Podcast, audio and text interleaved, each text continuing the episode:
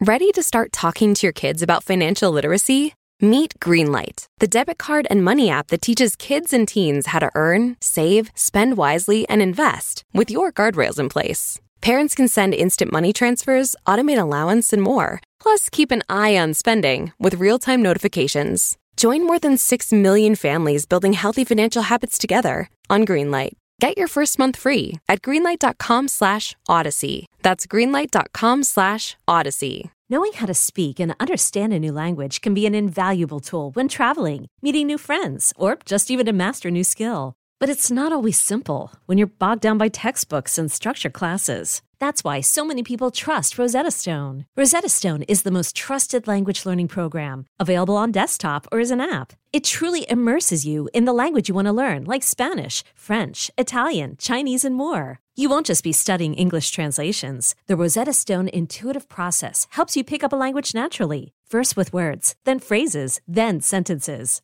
Don't put off learning that language. There's no better time than right now to get started. For a very limited time, listeners can get Rosetta Stone's lifetime membership for 50% off. Visit rosettastone.com slash rs10. That's 50% off unlimited access to 25 language courses for the rest of your life. Redeem your 50% off at rosettastone.com slash rs10 today. A word of warning. This podcast explores graphic and disturbing stories and includes some strong language. It therefore may not be suitable for our young listeners or other folks who may find it disturbing. Hello and welcome to True Crime Daily, the podcast covering high profile and under the radar cases from across the country every week. I'm your host, Ana Garcia. And joining us today is the host of the Law and Crime Network, and he's also an attorney, Jesse Weber. Welcome to the program, Jesse. Ana, thank you so much for having me. It's uh, quite a, an honor to be on this podcast. I've heard so much about it. It's really grown so well. So thank you for having me. Oh my gosh, thank you. We love that. We love that. Okay, we've got some amazing cases this week, and honestly, one of them I'm obsessed with because it's one of the oldest cases that's a cold case in Orange County that's finally been solved. And I just love cases like that. So here's what we're looking at this week. A Los Angeles County judge dismissed the case against four social workers who were charged in connection with the tortured death of an eight year old boy whose mother was under investigation by those social workers. So it's one of those, the system failing the child. But first, Police in Orange County, California have solved a 52 year old cold case, the oldest Jane Doe case in the county. It's unbelievable, Jesse. They used genetic genealogy to identify the, the, not only the victim, but the suspected killer. It's incredible. This murder happened in 1968. They just didn't identify the victim, as I said. They think they even found the killer. The sad thing here is that both the victim and the killer are both dead now. So it's it's a limited victory, but I think it it's so very hopeful. Isn't it incredible to see cases like this? Well, I'm not surprised. You know, we're seeing a lot of this more and more. I mean, especially when you think about the Golden State Killer. We're in a very different world in 2020. It's not just because we're living in a pandemic and things are absolutely crazy, but the truth of the matter is, you know, this case, if you listen to it and you read about it, you're like, every so often there was a breakthrough because there was a breakthrough in science. You know, they found, they collected everything that they could, but what they realized is okay, is DNA advanced, well, now we can get a partial DNA print. Okay, is this advanced, now we get a further clue. But genetic genealogy is something that is absolutely incredible because there's one thing to commit a crime in 2020, and it's very hard to escape that and to not leave a footprint crimes that were committed so long ago, we're not getting answers to. And like you said, look, it's really sad that both the killer or the suspected killer and the victim here are not around. But the problem, the, the truth is, is that's justice. We get an, uh, for the family members of uh, Miss Piteau, they finally get an answer what happened to her. And now that's what's incredible. And we're going to see more and more of this. I know we are.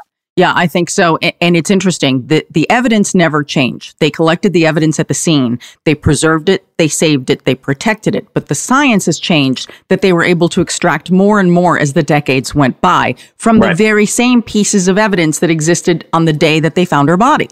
We're talking about a cigarette butt. You know, we, they, they believe she was sexually assaulted. So a rape kit was conducted. If this was a trial, if Johnny Chrisco, who is the guy that they believe did this, if there was a trial, you wouldn't really see an eyewitness account.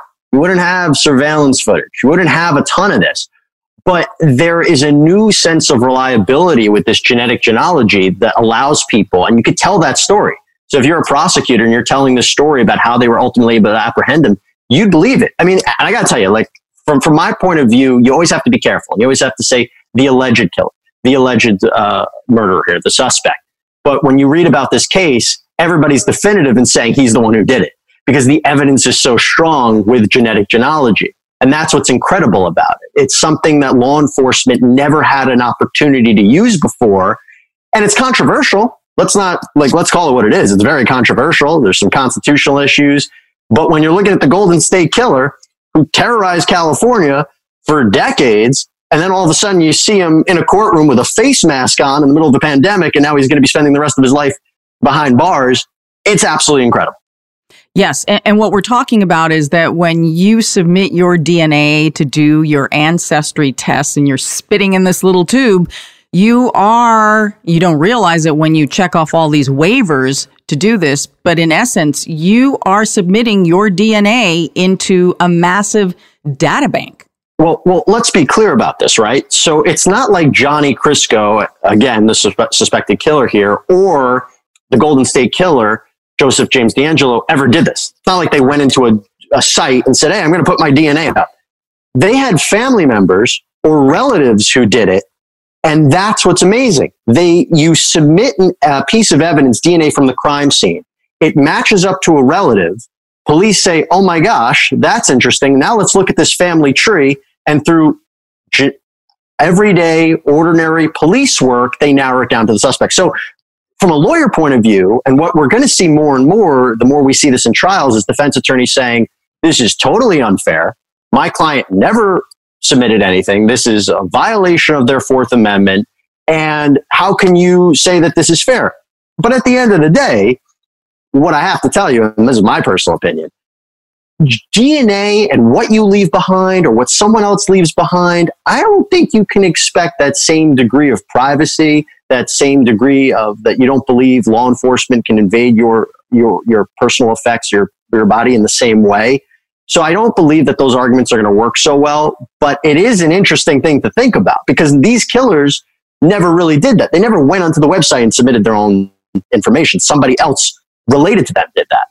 Yes, but in order for the police and the district attorney to build cases against these suspected killers, they then have to collect the DNA themselves, get a search warrant, dig through their trash, follow them, pull the pizza slice out, whatever they do, and yeah. then get that match independently. So, I mean, there are a few more layers beyond the family tree, but it, it is really, it's where the case turns. Yeah, so well, let's go back to the uh, facts. Yeah, right. Let's yeah. go back and look at this case because it's so interesting. So it was March 14th, 1968. Can you imagine? Does anybody even remember what was going on in 1968 in the world? Three boys were playing on a farm and they found the body of a young woman in a field in Huntington Beach, California. She had been sexually assaulted. She was beaten and her neck was slashed, but no one knew who she was. She was just Jane Doe. And she, ultimately, she was buried in an unmarked grave in Newport Beach, California. So Here's what she was wearing a floral print blouse, purple pants, and size seven shoes. They were loafers, but because the loafers were made in upstate New York, for a moment there, detectives thought, oh, maybe we can figure out where these shoes were sold and who bought the shoes and does she look like anybody who bought the shoes? That didn't go anywhere. Now, because of today's DNA technology, we now know she was Anita Louise Piteau, and police believe her killer, as you said, was Johnny Chrisco. Now, using DNA evidence that was collected 52 years ago and then preserved, this is how they solved it.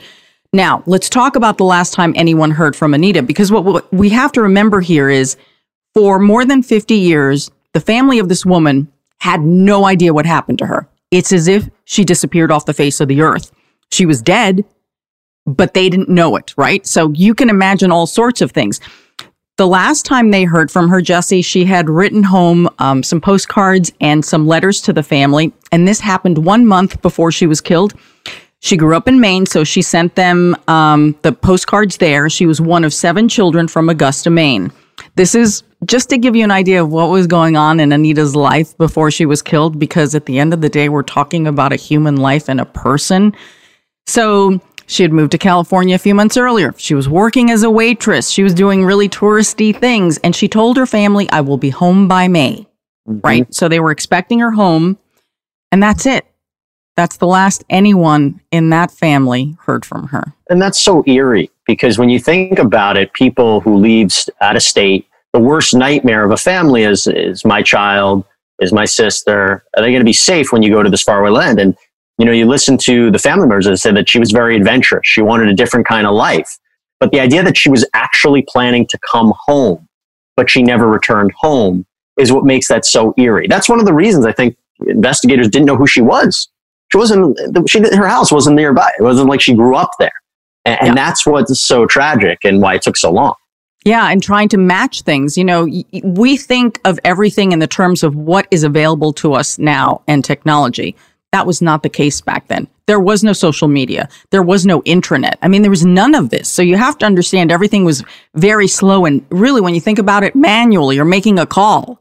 So the DNA evidence that was collected also includes the killer's DNA, the suspected killer, Johnny Chrisco, who in 1963, this would have been five years before Anita's murder, had been discharged by the army because of psychological problems. He was violent and he was very aggressive. So that's just a little information on him. And what's interesting is that no one is quite sure if they knew each other and if they did, how they knew each other, right? Yeah. So I, there are theories out there that he might have gone on a date with her. believe it or not, if you look at a picture of him before he passed away, not doesn't look like much. But but when you listen to what he was like back in the day, they said he was very charming. He's kind of this bad boy reputation. And obviously, there was a component of sexual assault here. So there was a belief how did they know each other? Perhaps he took her on a date, things went uh, obviously the wrong way. Uh, that's a theory. We're probably never going to know what the connection was, but maybe that makes sense. Maybe if people try to understand exactly what happened. Well, I think what will happen now that their names have been identified and now because of social media, let's just say buddies of his that may still be alive or relatives of his that may be alive or and girlfriends that she may have had here at the time may say, "Oh my god, I, I remember now. Anita was going to go on it. You know, I think yeah. that is going to be filled in because of technology now that we may hear the memories of people right? Because well, if you were her girlfriend, you'd be like, what happened to Anita? She never came home. Well, what's fascinating is as soon as it came out that they believe he's the person who did this, his exes came out and some said there's no way he could have done this. And some said, yeah, I totally believe it. So once you get put it in people's minds that this is who he was and who she was, people said, oh, yeah, I remember that. And there's a hotline right now. There's a tip line. If you know anything about this case, now that we have more details, come forward. So yeah, maybe I spoke a little prematurely and said we may, we'll never really know. But to think about these two, and they were really strangers, how they connected on that night is just, you know, you wish you could go in a time machine and obviously uh, disconnect them. But that's that's the problem right there when you think about it. Yeah, and he apparently had a long string of arrests, so he was always getting into trouble with the law. He had been married and divorced three times, so he didn't exactly, plus the discharge that makes you know, suggestions about other issues he may have had. So he he clearly had his his own issues here. Well, there was also a history of violence against women. So if you think about it, it, he was accused not a ton of convictions, by the way, but a lot of allegations that he abused the women that he was involved with. On top of the fact that my understanding is he went to the military on an allegation or possible uh, record of uh, statutory rape. And there was also allegations of child molestation. So when you think about this history of his, first of all, I think it's remarkable when you hear about the women who he was involved with who said that, thank goodness we were never a victim of his. But to commit this crime or allegedly commit this crime and then live an entire life, it, but to hear what he was up to, it kind of makes sense as a pattern. Yeah, it really does, isn't it? The whole thing is so scary. It, it, and to, to think about th- that he was never even considered a suspect at the time. He right. just was not on the radar of the detectives on this murder for whatever reason we don't know. So let's let's go through some of the evidence that was actually preserved that day. So they collected things like tire tracks. They made copies of the tire tracks because this was in a field. There was a cigarette butt that was found near the body that was taken and collected. And also, of course, they kept her clothes. And because she had been sexually assaulted, they did a rape kit. So they were able to gather some DNA there. So For years, nothing happens with this, right? Nothing. Then 2001, things start changing in science and technology as far as DNA. So that gave the the cops the ability to extract some of the DNA from her clothes and from the rape kit and, and get a better idea of what was going on. There's, the results come back and all they have is it's an unknown male. Okay. Well, we kind of suspected there was a male involved to begin with, so there's no progress there. Now. 10 years later, this is 2011, okay? Things are really changing. Cops were able now to match the DNA on the cigarette butt to the DNA from the rape kit. And and Jesse, tell me how important that is because that's that's not just like a random cigarette butt anymore, right? In this case, if you're going to prosecute. Well, I, I think there's a couple of things to note. One, I don't want anyone to have the impression that this wasn't a thorough investigation back in the late 60s. They ha- did whatever they could do to try to find out. So that means collecting any piece of evidence. Who knew that cigarette butt, which could have been related to the crime or not, how important it would have been. But to collect that on top of the, the actual victim, what was found on the victim, now you're connecting it. Now you're getting a better sense of what happened here. By the way, got to tell you, you got Johnny Chrisco who died in 2015 from throat cancer, smoking cigarettes, you know, you kind of put two and two together, together to get the, the, the story here. But really, that was a huge breakthrough because, as you said, they didn't know that 10 years ago, the 10 years before that. They didn't know it back in the 60s. And as it said, this case progressed as science progressed. Exactly. So now we have the cigarette butt is matching the DNA in the rape kit. So they took some DNA from a blood stain on Anita's blouse. And also they took her fingerprints and they put it in the system. Remember, by this time, we're starting to see things more computerized information, even though it's not nearly as good as it is now, but we're seeing advances there. So they entered into the National Database for Missing Persons to see if they could identify the victim. And Jesse, nothing pops. Still nothing. Then yeah. last year, it's like the seas parted, the skies opened, everything is is clear again. Last year, everything changed when they started doing family trees. Okay, so Huntington Beach police and the DA's investigators decided to start making a family tree for the suspected killer. It's interesting. They start that way with the DNA that way as opposed with um, the murder victim. And again, he was apparently never a suspect, but he was a career criminal. And then this year they start the the DNA tree for the victim. And that's how they were able to identify Anita. And here's the twist that I love in all of this. Okay, so there was a woman who is kind of an expert in this area of, of tracing family trees. And she had a relative who had disappeared.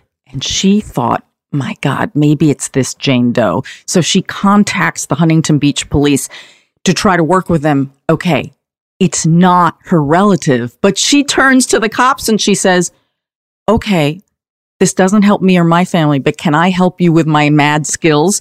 And so she helps them build the family trees. Isn't that, I mean, I get chills just even thinking about that. How like it didn't help her, but she still had the goodwill and the good heart to help some other family. And look what she did. Well, thank goodness, because again, the police don't know about this technology and they weren't, didn't have these tools available.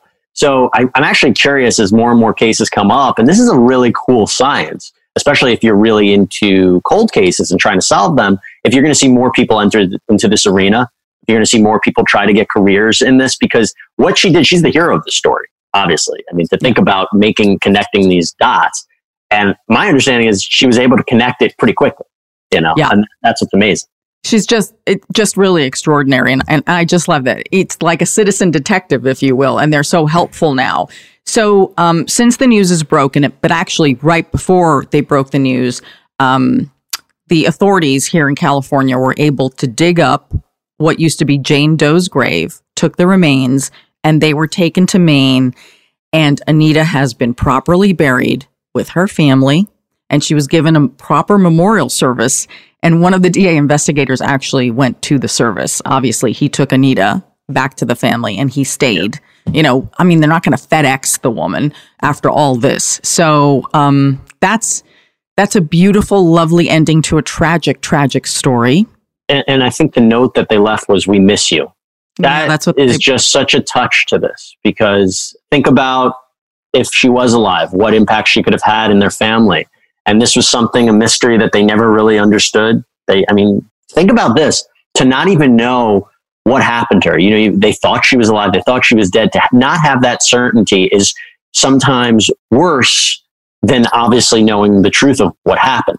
So, yeah, we talk about what's justice. Clearly, Johnny Chrisco, if he's the one who did this, he's, he passed away. He's not in jail. He never was punished for this. But yet the family has closure. That's justice.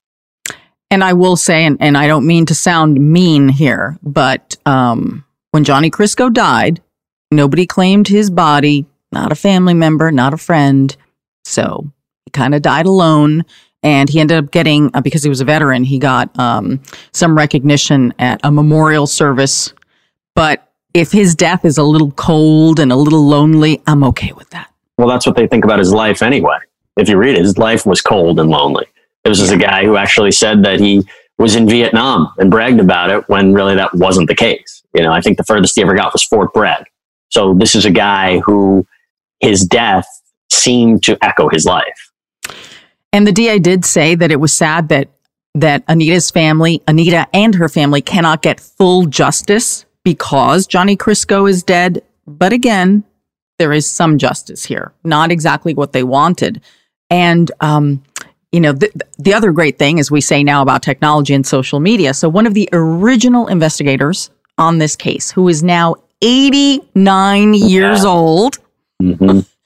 Earl Robitaille, remembers this case because it always bothered him. And he says, My God, DNA was not even an option. It wasn't a thought. It wasn't even anything. It, it, wasn't a seed in our brains. And he said, um, he does remember one thing that there was a forensic dentist who was trying to help them because they were trying to really figure this out. And the dentist insisted that the victim had had such bad dental work done that the dentist said, Mexico. She had her teeth fixed in Mexico. So, yep. so like the team does this huge U turn and the focus of the investigation goes towards Mexico, whether she may be Mexican or, and it, it, it really was like a ridiculous detour that took them nowhere.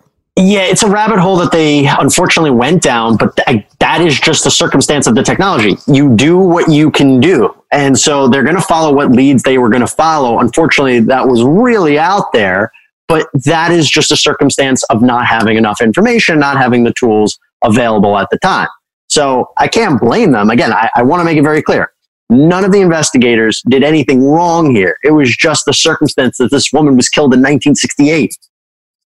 Yeah. In fact, I, I was looking on the Huntington Beach police uh, Facebook page yesterday, and, um, you know, Huntington Beach is not a really big community, right? It's got a lot of tourists, but there's a set group of people who have grown up in Huntington Beach like any other community. And it was wonderful. I, um, there was a posting from a woman who said, I rem- her dad was a cop and he's no longer alive. And she said, I remember how this case ate at my father. I wish that he were alive to see this today. Again, more than 50 years ago. So a lot of people won't be alive. Thank God for Earl, who's 89 years old. right. And amazing memory. I can't even yeah. remember what I had for lunch. So it's pretty amazing to think about that. But the truth of the matter is, you know, we look at this from across the country and wow, what an amazing case. But to think about if you're part of that community and your parents or grandparents said, I remember that case, what a mystery. We, we, this is not something of three boys find uh, a woman on the, out in a field and no one knows who she is. That's a story that, you know, goes through history and everybody was trying to figure it out. And, and kudos to law enforcement to never giving up. You know, never giving up. They could have given up on this. They could have given up, especially when the family didn't even know what happened. There was not like they kept asking the police department, do you have any leads? But they never gave up. No matter what happened, as there was advancements in technology, I think that's amazing because there are so many cold cases, but to, to stay vigilant with it that's something that I was surprised about. Um, and obviously worked out. Yeah. Uh, what I'm seeing a lot, and we're reporting a lot of this on this podcast because, you know, finally there is some form of justice or resolution that it is getting much easier to work a cold case, if you will, because as long as you have preserved evidence, you can start extracting the DNA because there's new technology to do that. And you can go ahead and start submitting it. And the more you do that, you know, that doesn't take a lot of work, is what I'm saying. You know, you don't have to go back and interview a hundred people. now you can let the DNA and the science do that work for you. And I think we are going to get a lot more solved because well, of it. We also don't know how many people have already submitted their information to genealogic websites. And look, some websites are going to fight this. They don't want to cooperate with law enforcement. They want to protect the privacy of their customers. I get that. But at the same point, so many people have already done it for all different kinds of reasons. They want to know their family tree, you know, all this different things. But to think about what's already on there and what can connect you, that's why we live in a day and age where it's almost impossible to commit a murder and get away with it. Not just for this, but you know, technological advances between surveillance footage and cameras and and DNA and cell phones, you leave a footprint. But now with this, it's becoming almost inescapable unless you really don't leave a DNA footprint on a, uh, a crime scene that you would get away with it. That's the chilling part. So I wonder, I keep thinking, I was thinking about this. Are there people out there who are like, oh, great. I got away with it for 30 years, 40 years. I hope, you know, I don't know. And I always think that. Did the Golden State Killer know that he was going to be picked up one day? Did he know no, that he, he was going to care? Not at all. Exactly. Absolutely not. Are you killing, k- kidding, killing? Can you yeah. that right? Yeah. No, he was brazen. Wow, what a case! Thank you so much for your insight on this one. Of course. So, Jesse, staying in California for our next case, but we're moving over now to a neighborhood called Palmdale. Uh, this has become a national story. It is, of course, a national issue, and there's even a Netflix documentary about this case. Uh, you know, we cover a lot of cases about children who die at the hands of their abusive parents, and then, you know, naturally, we always ask almost all of the time, almost these families and these children are either under investigation, either under the supervi- supervision of um, Child Protective Services, or the children have been taken away and brought back. Right. So, so we see this theme all of the time in crimes against children. And what is so unique about this case is that authorities decided to go ahead and charge the social workers with a form of child abuse because of their inactions may have led to the death of this child. And yeah. that's what I find interesting here. Yeah. I, I understand. First, let me just say I've covered a ton of child abuse cases, trials regarding it, horrific things. This is the worst case of child abuse that I personally have ever heard, ever. And I hate talking about it. I mean, it's important to talking about it.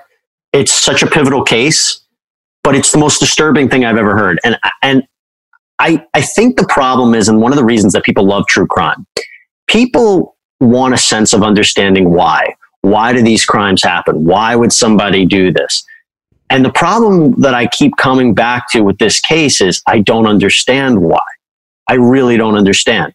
I don't understand why this child died, and I don't understand how this case slipped through the cracks. And as much as I look into it, as much as I've read the law on it, I still am left with that. And that's what I'm actually so disturbed by that I, I, I wish I had a better answer for it. But it is just absolutely chilling to think that this still happens and that this could happen. And to think about the young boy here, what he went through, if everybody just takes a step back and think about that, that's that's something I just can't process. I can't process it, but over and over, it is the same story. Abusive parents kill their children. Children cry out for help. And in this case, this little eight year old, according to court records, wrote a suicide note. So there are almost always cries for help. People see things, people hear things, and yet these children still die at the hands of their parents and in the most heinous ways that anyone can imagine. It is disgusting. It is disturbing. And I don't know. Can the law ever truly protect a child from a demented parent that has no moral compass and has no problem torturing a child and then killing him or her? Especially when you have people who work for a Department of uh, Child and Family Services that take the word of the parent over the child. And, or you have a situation where you don't assess, well, maybe the child is not really telling the truth about what's going on because they're afraid of the parent or the caregiver. That's what happened here. That's what happened here. So many instances where this could have been averted if you just would have listened, but you didn't. And only, and I know we're going to go through the facts of this case, but the teacher in this case was the only one who was listening and tried to do as much as she could to save this child. But at the end of the day, there was nothing more to do. No. So what this case is, what the what the latest in this long case is that this has been an attempt to hold the social workers responsible for the death of this eight year old. So these charges were brought against four Los Angeles County social workers, two social workers and two, and the two supervisors.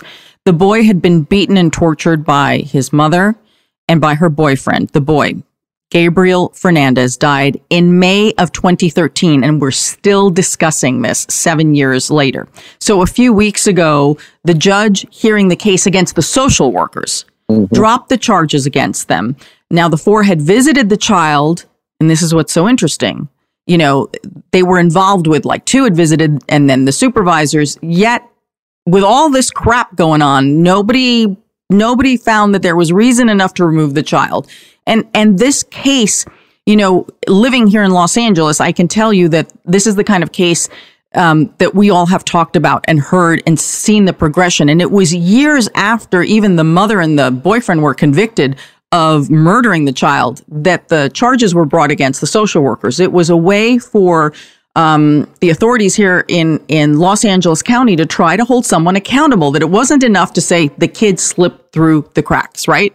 And that's what right. this case was about, this, this most recent legal case. So Gabriel's mother, Pearl Fernandez, was sentenced to life in prison without parole for the murder of her son. And her boyfriend, Isauro Aguirre, was sentenced to death with special circumstances because he's the one who apparently physically tortured the boy in this instance. The question was, and it is still now, were these social workers incompetent? Did the system work against the child and maybe the social workers to make it possible for them to make a difference?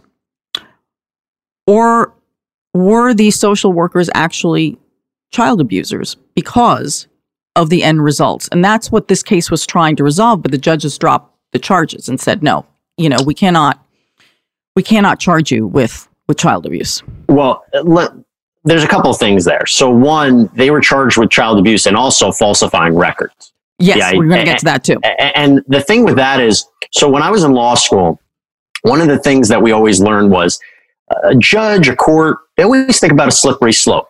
Well, if we hold this person accountable, what happens here? And I think a big concern was if we hold social workers accountable, if we hold them criminally liable for the actions of the caregiver, the actions of a parent, we're going to have a situation where social workers are going to be more concerned about their careers than the safety of the children. Because if you flip it around and you say, well, I'm going to take this child away, even if I hear that the, the parent slapped the slapped the child once, I'm going to take the child out there because I'm afraid that I'm going to be convicted and, and I'm going to be sentenced to child, you know, convicted of child abuse and sentenced. When in reality, it might be beneficial to keep the child in that home and do a situation of counseling or things like that. Here, the problem was, and the court said that you, and this, we can get into the law of it about how they ultimately decided that these social workers shouldn't be held accountable, but it was a situation where they didn't want to have a slippery slope, that we can't hold social workers to this level of degree. They could be fired. You could say that they were really bad at their jobs. That's one thing, but to hold them criminally liable here is a different story. I have my own opinion about that because I think that that's not an, we can't just paint a brush and say that social workers are not always responsible because there's a situation here and the court said the same thing. Like it's a police officer, right? So if a police officer ultimately shoots someone, you can ultimately charge the officer with murder. But if an officer chooses not to arrest somebody, you're not going to prosecute the officer for doing that. You can fire the officer. And that's how they made that comparison. I think if you are in the position of your whole responsibility as a social worker is to protect the child. And there's ample evidence the child dies from that and you allegedly falsified reports. You are entering into a different threshold. So you could say, yeah, the, the court said, oh, they weren't really um, officers under the statute, or they didn't have legal control over the child in the same way that a caregiver has, or they didn't have legal control over the, the parents, so they're not responsible yeah, I get it. I'm a lawyer. I, I can read through the text myself. I still think that there was an element here that was missing, and I think there is a, there was a tragedy here with with what happened. And uh, the four social workers were immediately put on whatever desk duty is for a social worker. I'm really not sure. Um, then they were ultimately fired, and then these charges were brought against them. So there, there were actions that were taken without question. And I, I do believe in my heart that no one wants to see a child tortured, and no one wants to see a child die. But at the end of the day, if you are tasked with trying to protect a child and you are either uh, the allegations about the falsifying of, of the records included things like uh, records that were incomplete, notes that didn't have the details that reflected what should have been in an interview, not fully interviewing the child or saying that you did interview the child and you didn't. Um, failure to see that the child's physical condition was clearly deteriorating and not noting that in in the notes. Th- those are some of the examples. Well, just to add to that, they also said in the reports that the mother Pearl and the young boy Gabriel, they both had the capacity to go through counseling and that Pearl had a support system. What? If you read through the facts of that, how do you on earth do you think that that's the case? So that's where it kind of became that clearly they were lying about what what it was. I mean, do you really have that bad a judgment, or did you falsify the report? What's also interesting is that, um, and and this happens a lot. Police, the sheriff's department, because sheriffs patrol in that area, were called to the house numerous times. I believe there's something like nine sheriff's deputies um, who had responded to the house over the years. And you know, that's always an indication that there's trouble. And, and and one of the points here is okay, so they would have either knocked on the door, entered the house, and they themselves did not think that the situation for which they were called ever warranted removing the child, arresting the parents, or doing something, correct? So it's not just the social workers here. Right. Well, well, there's a problem. And the problem was is that whenever there was a visit to the home, Gabriel, who would originally tell his teacher that he was being abused, she saw the bruises, he would change his story when when the um, when there was a visit and say, "Oh, it was an accident. I was just joking." The other kids who were in the house would say, "We've never saw anything." Um, I believe Pearl and her boyfriend took drug tests that came back negative. So it looked like a situation. Uh, and by the way, Pearl said that her son Gabriel was making all this up or embellishing because he really wanted to live with the grandparents. He has uh, social issues. He's aggressive. So the fact that they flipped the narrative, I understand there was confusion here. And I get that. And, but also, as I said at the beginning, you have to read through the lines. You have to read through the lines. Is it not possible that Gabriel was scared, that the kids were scared, that the, the, the mother and the boyfriend were saying whatever they needed to say in order to get out of it? I mean, yeah, hindsight's 2020, but. Aren't you worried? As I was reviewing the facts last night for this, I started thinking about because of the pandemic and because of the limited services and the reduced face to face contact or visits, I know that domestic violence is, mm-hmm. has increased, but what about the kids who are being abused? Like, if, if we thought that the system was imperfect and still is, is it not far worse now when these kids are even more vulnerable? And that's an amazing question because you have to think about what is the process that goes into these visits now. Is it are you doing it over Zoom when you could hide a lot of what's going on? Do you do you make a visit when everybody who makes a visit to another person's home wearing a mask, all you want to do is run out of there as quickly as possible? And this is not like a domestic violence situation where you can have a spouse call up and say they're in trouble. You have young children who have no way to ask for help. I think you've really hit it on the head. So this pandemic is creating a worse situation in a lot of ways, including that. So let, us go into the facts of what happened with Gabriel a little bit more. When paramedics found him, he was, now remember, he's eight years old. He was naked. He wasn't breathing. He was severely beaten. His skull was crushed in. He had three broken ribs and he had been shot with a BB gun and the pellets of the BB gun were lodged in his lung and in his groin. Okay. And, and burns and burns. So in 2016, so that would have been three years after Gabriel's death, that is when the two social workers and their supervisors were finally charged with the one count of felony child abuse, one count of falsifying the records. Um, and the prosecutors kept saying over and over again, they missed warning signs. And, and I know we just talked about that, but, but, but there's a theme here, right? So when they um, looked at the records, because there was a grand jury, and fortunately, as a result of the grand jury, that's the other thing that's not happening now, Jesse. Grand juries Yeah. are not being convened. They can't because of the social distancing issue. Right. So that's when they found a lot more information. And, you know, one of the biggest problems that I find with getting justice for children of um, child abuse, especially when the system is involved, is that both the Department of Family Services, their attorneys, all claim, all claim that all of this information is privileged, confidential, and can never be released. And that is why the public and reporters, it's something I have fought against here in LA County for a long time, you know, advocating for more transparency because of cases like this. And I have to tell you, we've barely made a dent. Barely Yeah. made a dent. it's a sensitive because you're dealing with sensitive subject matter. You know, there's one thing you're dealing with children, and, and I get that argument, but I think this is the kind of situation where you need even more transparency. And look, the, the sad fact of the matter is, when you have a case like Gabriel Fernandez that makes it to the headlines, there has to be change. There has to be because unfortunately, while we see this more and more, people are realizing that it shouldn't be happening, and there needs to be a change in the system. So, as part of the further investigation into what happened to Gabriel and the grand jury hearings, and finally some of this stuff was made public, um, we found out that Gabriel's older siblings testified that Gabriel had been forced to eat cat feces, and if he vomited, he was forced to eat his vomit.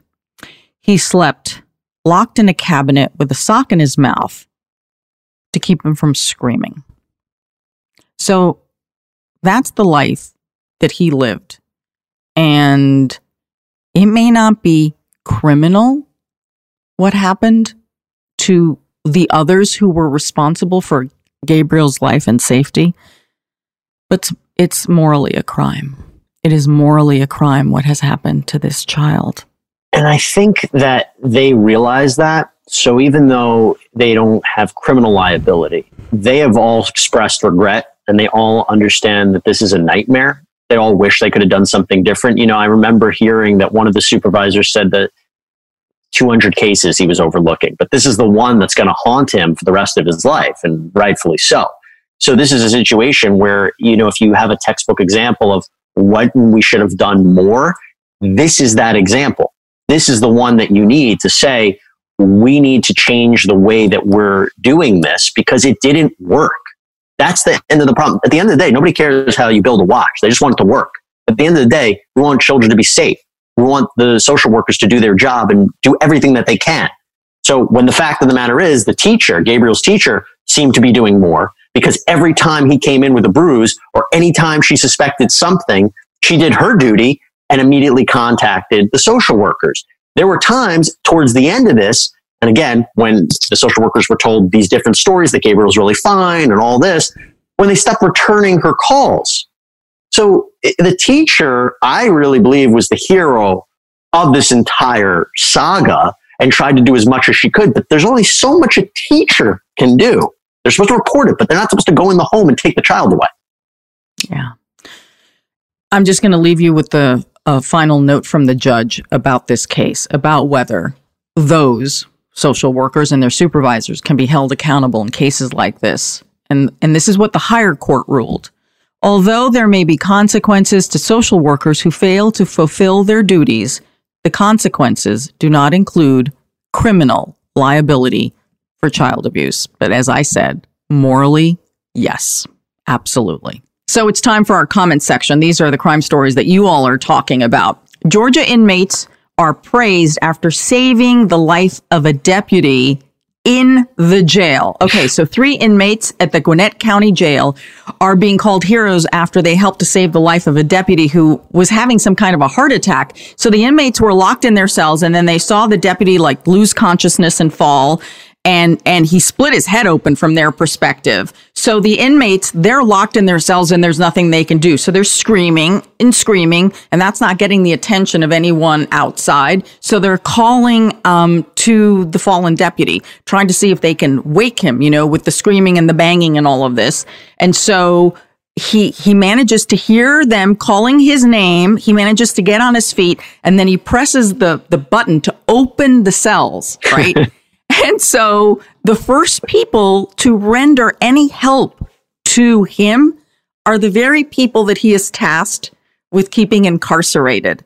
And so they came to his assistance. And this is what I love. They actually called for help. They went to the deputy's desk. They got on the phone calling for help. they took his radio, radioed for help. And that's ultimately what ended up, you know, saving his life. He is now recuperating at home. And that's such a hopeful story, isn't it? See, I think it's like the Shawshank Redemption, but the PG version, like the yes. good version. You know, because if you think about prison, it's supposed to be rehabilitative. What a great job. I mean, these guys are fantastic. I also do wonder if they think like, hey, maybe we'll get time off, you know, for good behavior. If you talk about good behavior, what better than doing this? Really, I mean, in a time of COVID, if there's anything that expresses to me clearly with actions, not with words, that you have, that you value human life, this is the action that proves that to me. I totally agree with you. You look at prisoners and inmates, and sometimes like you dehumanize them. People are like, oh, they're, you know, forget about them. Who cares about them? Human beings too. You know, human beings too, who are sometimes do these really good humane action. So I mean, it's a it's a I guess a good story to come out of prison, which you don't really see. You never see a good story coming out of prison. No, not really. And so um, this is what our listeners and viewers posted. Martha D writes, so if they aren't violent criminals, release them early. Some states are releasing real criminals because of COVID. Totally agree with you, Martha. David O writes, not everyone behind bars is a bad person. Absolutely. And Alejandra D writes, finally something good. I agree. Let's end this very sad podcast with something hopeful here. Um, Jesse, this was a, a, pleasure. Where can people find you and follow sure. you on social media? First of all, Ana, thank you so much. This was amazing to do this with you. Um, so, if you want to follow, obviously, what I do, you can go to Law&Crime.